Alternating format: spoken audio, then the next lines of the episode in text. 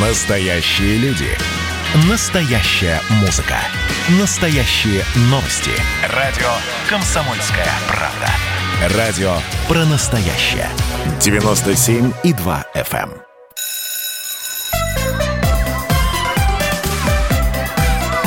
эм. Родительский вопрос. На радио «Комсомольская правда». Я Александр Милкус, Дарья Завгородняя. Разговор мы продолжаем про дистанционное обучение. А про что бы еще поговорить сейчас, когда, в общем-то, э, ситуация странная, многие перешли уже на дистант. Продолжаем разговор уже про школы с членом управляющей команды Европейской гимназии в Москве Наргиз Асадовой. Наргиз, здравствуйте. Здравствуйте. Наргиз, э, вот э, что плохого в том, что школы переходят на дистант? То есть я вот, с одной стороны, смотрю, что очень много материалов выходит для школ, для учителей, для школьников о том, как учиться на дистанте. С другой стороны, просто массовое количество публикаций о том, что в общем, дистант зло и, и, и вообще это заговор. А, так, много вопросов сразу в одном. А, что плохого? Плохого э, то, то, что а, многие учителя наших школах, к сожалению, а, ну, как вам сказать, не очень хорошо освоили инструменты для а, интерактивного дистанционного урока, и у них такие вот есть проблемы, как включить всех учеников э, в урок, например. И плюс э, все же многие пользуются платформой, например, Zoom, да, и вы знаете, что а, в одном окошечке Zoom помещается ну, там 12-14 человек, а в наших классах 30 с лишним. И они просто даже тупо не помещаются у них в окошечке Zoom. А как ты можешь вести урок, когда вот ты не можешь даже, понимаете, контакт глазами с людьми установить? У многих учеников нету достаточной аппаратуры, нет хороших камер, нет компьютеров. Это очень все э, технически да, затрудняет э, возможность вести урок, в который все включены. Вот это плохое.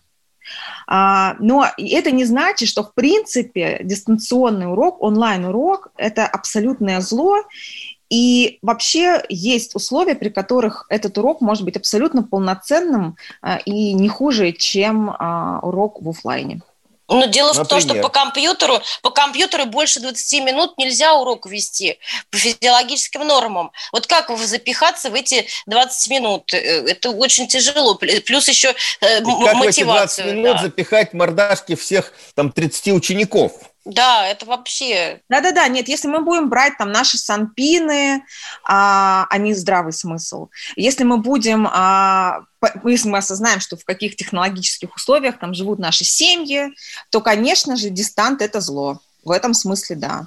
Но если, а, понимаете, вот, вот просто вот мы, например, в Европейской гимназии сделали подразделение целое дистанционное, которое у нас работает вне зависимости от того, есть пандемия или нет пандемии. И а, мы видим, что многие вещи а, очень даже прекрасно можно преподавать онлайн, вот, но для этого реально стоит учителям много учиться самим. А, в частности, а, вот мы, например, в одном уроке можем использовать, не знаю, 2, 3, 4 платформы разные для того, чтобы этот урок вовлекал всех детей одновременно, чтобы они могли так же, как и в офлайне, да, там, работать в парах, а, там, а, брейншторм какой-то устраивать, а, дебаты устраивать, ну и так далее, и так далее. Я не очень себе представляю, как это можно делать с 30 человеками в классе, когда у половины нету нормальной аппаратуры, нет камер, а, плохой интернет, который все время вырубает. А, вот. Ну что тогда делать? Вот я думаю, что наши слушатели, кстати, мы можем их подключить на телефон прямого эфира 8 800 200 ровно 9702. А, звонок нам, э, к нам в эфир бесплатный. Э, расскажите нам, как у вас школа переходит, ваши дети, ваши ученики на дистанты, с какими вы трудностями сталкиваетесь сейчас? Э, это я обращаюсь к нашим слушателям. Наргиз, ну вот слушатели правильно скажут, что ну это московская гимназия, вы себе можете позволить. Да, да это московская а, частная гимназия. Еще и частная, вот. Да. А что делать обычным школам и так далее? Вот какой есть опыт, что, что, что посоветовать? Потому что, ну, известно, что компьютеров не хватает, известно, что проблемы с э, техникой и с э, подключением к интернету. Ну, Но пандемия штука такая. Я знаю, что вот массового пока перехода на дистант в школах нету, но достаточно много школ и классов, я отслеживаю информацию по стране, уже перешли на дистант или готовятся перейти. Или они находятся, вот как московские школы, на каникулах, которые, ну, по сути дела, это такая переходная форма. Да, это передышка учителям перед тем, как перейти на дистант. А, ну, смотрите. Перед тем, как домашку по WhatsApp проверять опять начинать, да, так.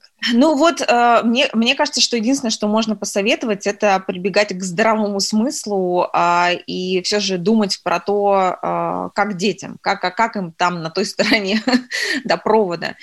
А, и а, сейчас существует большое количество платформ, как я уже сказала. Да? Можно, например, часть уроков а, запрограммировать на такой платформе, нашей отечественной платформе, как Степик, например. Да? И вы включаетесь как можно, как вы можете к детям, да, кто-то с камерой, кто-то без камеры. А, вы даете им какие-то инструкции, объявляете тему урока, и дальше они должны переключиться на платформу Степик и дальше самостоятельно что-то а, на ней сделать, то, что вы для них запланировали, да. То есть есть все же какие-то онлайн-решения, которые немножечко облегчают вот э, эту жизнь. Но я не понимаю, как быть с детьми, у которых там нет интернета, или он слабый, или он все время глючит. А, у них нет компьютера, соответственно, они могут с каких-то просто не очень хороших телефонов работать. Это, ну, это все, понимаете, а, на локальном уровне должно решаться в данной конкретной ситуации. А, что, я могу сказать, что делать родителям. Вот. Родителям нужно взять немножко инициативу на себя в этой ситуации и понять, что, то есть перестать вот эту патерналистскую, знаете, позицию занимать, что вот нам школа все должна, пускай выкручиваются эти учителя, как хотят. Их ну, мы слышали очень много аргументов и в четвертой четверти как раз от родителей. Учителям да, за зарплату да. платят, а нам за это не платят. Зачем вот. мы будем заниматься? Тем более, что многие тоже из дому работали. Ну, вот э, проблема как бы в том, что это ваши дети, а не дети учителей. И вы можете жаловаться бесконечно на ситуацию, понимаете, но в итоге с этими детьми жить вам. И поэтому а, я бы про это в первую очередь подумала и помогла бы своему ребенку а, наиболее эффективным способом пройти этот сложный период. А, учителя, для тех, если вы не можете обеспечить своему ребенку, вы не можете, да, не учителя, не школа, а вы лично не можете обеспечить ему бесперебойный интернет, отдельный компьютер, у всех разные ситуации. Ну, допустим, вы в ситуации, когда вы не можете это обеспечить. Это значит, что вы должны выстраивать сами с учителем такое взаимоотношение, да, когда он дает вам на дом а, какие-то Э, задание, вы сами отслеживаете, что ваш ребенок это бы делал, сами включаетесь. А какие еще варианты? Никаких других вариантов нету. Либо у вас ребенок будет болтаться, да, если он недостаточно осознанный, если у него беда с тайм-менеджментом, да, как у большинства детей, собственно, а, то ждать чуда или там постоянно жаловаться на природу, на пандемию, на вирусы, на микробы и на все, это, мне кажется, абсолютно, а, ну, как вам сказать, э, ну, неправильное отношение к жизни. То есть оно ни к чему хорошему не приведет. Ни вас, ни Наргиз, а вы, а, а вы советуете родителям или кому-то из взрослых присутствовать на уроке, чтобы ребенок занимался, ну, как-то контролировать вот это? Или нет, да, вот или, или пускай вот сам? Даша правильно спрашивает. Смотрите, вот ребенок сидит за компьютером, да, у него дистанционное занятие там с Марьей Ивановной. А вот э, некоторые учителя, наверное, не очень приветствуют, когда за спиной у него сидит мама. Или наоборот, может быть, это и хорошо, бабушку посадить сбоку. Ну, я могу так сказать, э, что э, здесь э, вступают правила хорошего тона, то есть, как бы, если вы знаете, и учитель знает, что ваш ребенок без дополнительного контроля не учится, то вы просто заранее говорите, вы знаете, вот, ну, вы же знаете моего Васеньку, он будет отвлекаться. Поэтому я вас сразу предупреждаю, что я буду сидеть рядышком и помогать ему. Я уверена, что все преподаватели только за будут. Вот. И я еще могу сказать по возрастным особенностям, то, что я наблюдаю а, вот у нас тоже в школе, и, собственно, мой же ребенок тоже на дистанте, потому что одна дочка уже 11 класс закончила, а другая вот во втором классе. Вот, поэтому... А, вот с первого по пятый включительно класс, скажем так, большинство детей, большинство детей не могут самостоятельно учиться. Им нужна поддержка, а, им нужна помощь а, в владении какими-то онлайн-платформными программами, как прикрепить, как отправить письмо, там миллион всяких нюансов. Мы привыкли думать, что у нас же digital поколение, они же digital natives. Ребята, короче, открытие дистанта заключается в том, что дети очень плохо владеют компьютерами. Они очень плохо владеют а, элементарными программами, которые мы с вами используем для своей работы. Мы пытаемся, как учителя, там, просить их там, использовать какой-то графический редактор, чтобы выполнить какую-то, понимаете, домашнюю э, работу, прикрепить там к такой платформе задания, к сякой, сделать фотографию, перевести формат JPEG в PDF и наоборот. Они этого ничего делать не умеют в большинстве своем. И это Но значит, они в соцсетях больше сидят. Именно, да. И это значит для нас, для, для взрослых, например, то, что вот мы, например, в своей школе просто взяли и сделали целый образовательный модуль, а, который, а, в котором мы обучаем детей пользоваться всеми этими программами. И это, кстати говоря, если вот, э, знаете, позитивно относиться к жизни, это такой бонус нашего дистанта. Когда бы еще у нас возникла такая массовая потребность обучить, обучить массово digital грамотности наших детей. А Наше digital вот, сомнительное поколение. Точно. Вот, пожалуйста, воспользуйтесь этим и научите их этим пользоваться. Ну, мы, к сожалению, сейчас прервемся буквально одну минутку. Э, я напоминаю, что у нас в студии гость, член управляющей команды Европейской гимназии в Москве Наргиз Асадова. А, до прихода в школу наш коллега-журналист, как я помню. Вот. Я Александр Милкус, Дарья Завгородняя. Буквально через минуту мы вернемся в студию. Небольшой перерыв, не переключайтесь. Родительский вопрос. На радио «Комсомольская правда».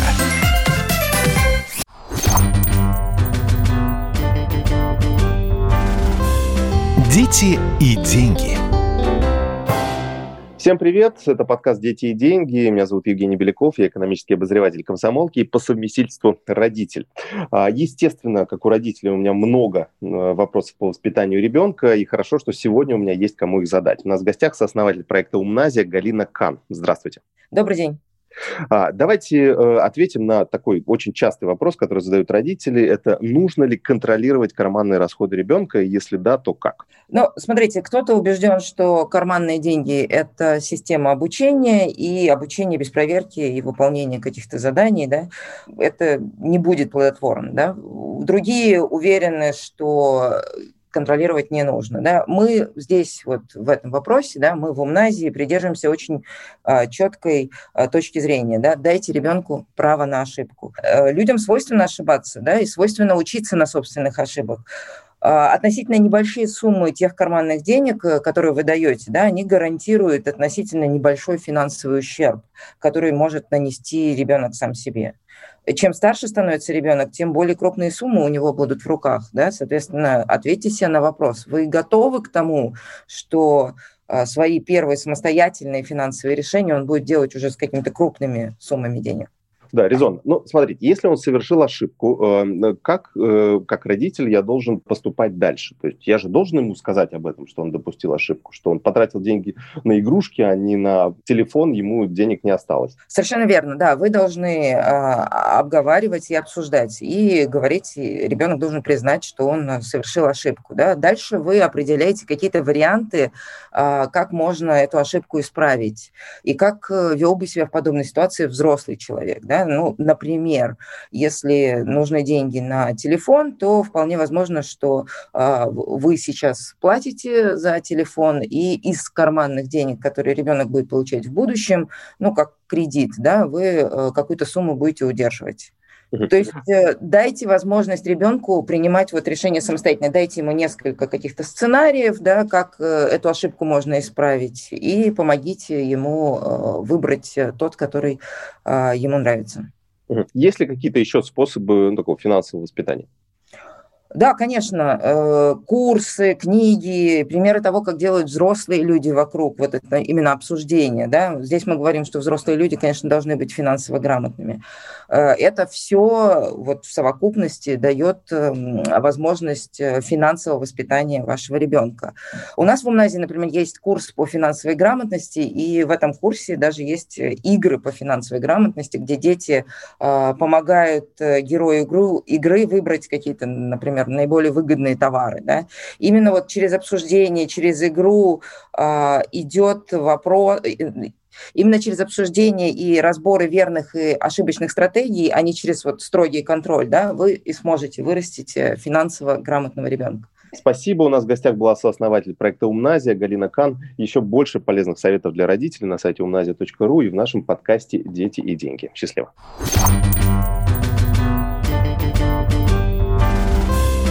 Дети и деньги.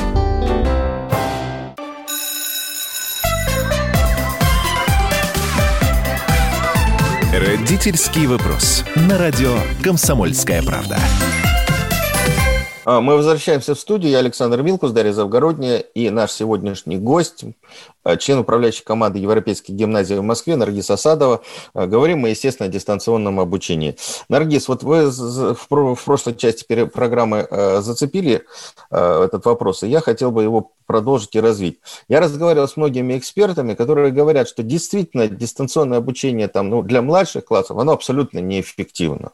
Но чем-то детей-то надо занимать, и учителя вынуждены с ними проходить программу. Но потом оказывается, что, в общем-то, э, ну, смысла в этом особого не было.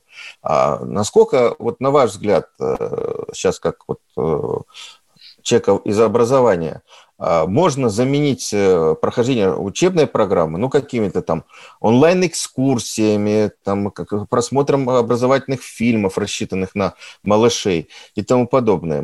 Вот, как я понимаю, что это, наверное, все-таки эффективнее. Что делать?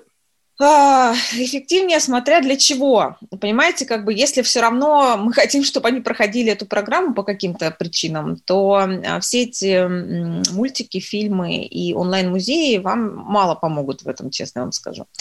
Вот, а понимаете, ну вот, ну, в начальном в начальных классах что вам нужно? Вам нужно руку поставить ребенку, чтобы он писал много, а, чтобы а, у него там формировались все вот эти нейронные связи, которые отвечают за мелкую моторику. А, поход по онлайн-музеям и просмотр. Ну, а можно ли вот эти вот, правильно, руку поставить в, дис, в дистанционном э, режиме? Только при должна подойти, проверить наклон, посмотреть. Да, это все возможно сделать в онлайне, в смысле проверить, но невозможно сесть рядом с ребенком и э, как бы проконтролировать, чтобы он это сделал, объяснить ему, что это важно, э, какие такие вещи. И поэтому э, единственный выход, который я лично вижу, это такое, понимаете, сотрудничество между родителями и учителями в это сложное время. Мы друг другу просто должны помочь. Не э, наезжать друг на друга, да, а именно с пониманием друг к другу отнестись и как бы осознать, что э, интерес у всех один, чтобы э, дети развивались, да, и мы понимаем, в принципе, в началке довольно хорошо, что конкретно мы на выходе от них хотим. Вот, поэтому а, здесь, а, возможно, учителям есть смысл писать какие-то инструкции не только и не столько детям, сколько родителям в том числе, которые с ними все же занимаются. Вот. И, к сожалению, мне кажется, абсолютно утопия, что в началке без помощи, поддержки и полной вовлеченности родителя можно а, как-то ребенка развить. Я просто сама вот, вот буквально и работаю в онлайне, и когда мы переходили на онлайн, мой ребенок был в первом классе, и это очень тяжело, но я реально там выделяла три часа, три часа в день когда я занималась только со своим ребенком. Я просила ну, ну, вот сейчас меня, наверное, не знаю, проклянут или назовут нехорошими словами родители, но я хочу сказать, ведь э, мы так э, апеллируем, э, вот образовательное сообщество к педагог, педагоги, к родителям, что вот все-таки давайте подставляйте плечо, помогайте и так далее. Но давайте признаемся честно, что там, ну, наверное, половина родительского сообщества сами в школе учились плохо. И не, в общем-то, сами не очень грамотные. И не очень хотят заниматься детьми обучением. Для многих э, школа – это еще возможность э, переложить на нее подготовку детей, воспитание и тому подобное. И э, вот апеллировать к сознанию или там к, к родительским обязанностям родителей, по-моему, это, в общем-то, утопия. А, возможно, в каком-то э, количестве случаев это утопия, но я уверена, что достаточно много родителей, которые э, относятся к этому с пониманием и а, все же ну, готовы взять на себя ответственность, если они понимают, что делать. Вот смотрите, здесь вот а, ведь э, педагоги, а, они знают программу, они знают методику, да, а родители этого не знают, это не их профессия. Что нужно сделать педагогу? Педагогу нужно выдать инструкцию родителям, как а, развивать ребенка, а родителю просто нужно следовать этой инструкции. То, То есть, есть педагог еще, кроме того, что он готовится к урокам и готовит учебную программу, должен еще заниматься обучением родителей. По сути, да, к сожалению, да. И вы знаете, мне вообще кажется, что это не только касается онлайна, но и вообще, вообще в принципе нашей жизни в офлайне. А, вот знаете, вот как это принято говорить, вот когда вы хотите э, сесть за баранку автомобиля, вы должны полгода учиться, сдавать тесты и так далее. Когда вы хотите завести ребенка, вы просто его заводите. Как будто бы ребенка вырастить сильно проще, зачем учиться этому, чем водить автомобиль. Вот. Но это не так. И я вижу, что родительское сообщество на самом деле сейчас тоже очень развивается. И я вижу там э, по онлайн каким-то семинарам родительским, родительским бесконечным группам, в разных школах э, э, тоже делают какие-то семинары для родителей, потому что вообще-то это умение воспитывать детей – это тоже отдельная профессия. Понимаете, взаимодействие ну, – это отдельная история. Мы все читаем книжки по психологии детской, да, то есть мы понимаем, что у нас есть дефициты в этом. А, Наргиз, ну вы знаете, еще я что подумала. Очень многие родители жалуются, что фактически приходится с детьми вместе делать домашнюю работу, ну, именно э, с младшими школьниками.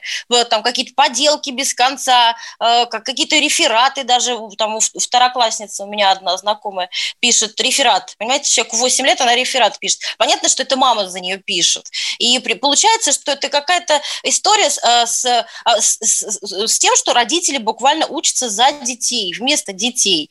Это неправильно выстроенная обучающая стратегия тогда, потому что зачем же давать ребенку такие задания, которые он априори не может э, выполнить? Это как так раз... это сплошь и рядом. Это дефицит педагогического мастерства, вот и все. А, оно как бы... Ну нормально... хорошо, вот э, давайте, подождите, давайте вот зацепимся, да? Ребенок пришел со школы с требованием, ну вот знаменитая была история в Москве с Чебурашкой, когда учитель попросил, чтобы все принесли в класс чебурашку. В результате директор был уволен из этой школы, потому что ну, не дело детей бегать, искать чебурашку, приносить ее. Вот. Э, что должен делать родитель, когда он видит, что ребенок получает непосильное задание или задание, которое, в общем-то, рассчитано на то, что будет выполнять родитель? Разговаривать, разговаривать с учителем, разговаривать с администрацией, а, говорить, что окей, вы дали реферат, покажите мне, где вы учили моего ребенка писать реферат. А, покажите мне, пожалуйста, а, где критерии, по которым вы будете оценивать и так далее. Просто разговаривать. А, я не знаю других способов. Ну хорошо, давайте вот у нас минутка осталась. Наргиз, что вы посоветуете сейчас родителям и, учителям, вот буквально там 30 секунд, э, которые, ну, видимо, все-таки в большинстве школ у нас сейчас будет переход на дистант? А, родителям советую оборудовать удобное место для своего ребенка для обучения на дистанции, обеспечив ему желательно компьютер, хорошую интернет-связь, а, да, а, и, не знаю, распечатывать расписание, чтобы оно висело перед глазами, чтобы он как-то мог со временем своим справиться. Вот, и настроиться на сотрудничество. Учителям сил, а, здравого смысла а, и добра. Доброго друг к другу отношения. Спасибо. На этой оптимистической ноте мы заканчиваем программу. Я Александр Милкус, Дарья Завгородняя. Напомню, что у нас в гостях был член управляющей команды Европейских гимназий в Москве Наргиз Асадова. Родительский вопрос. На радио «Комсомольская правда».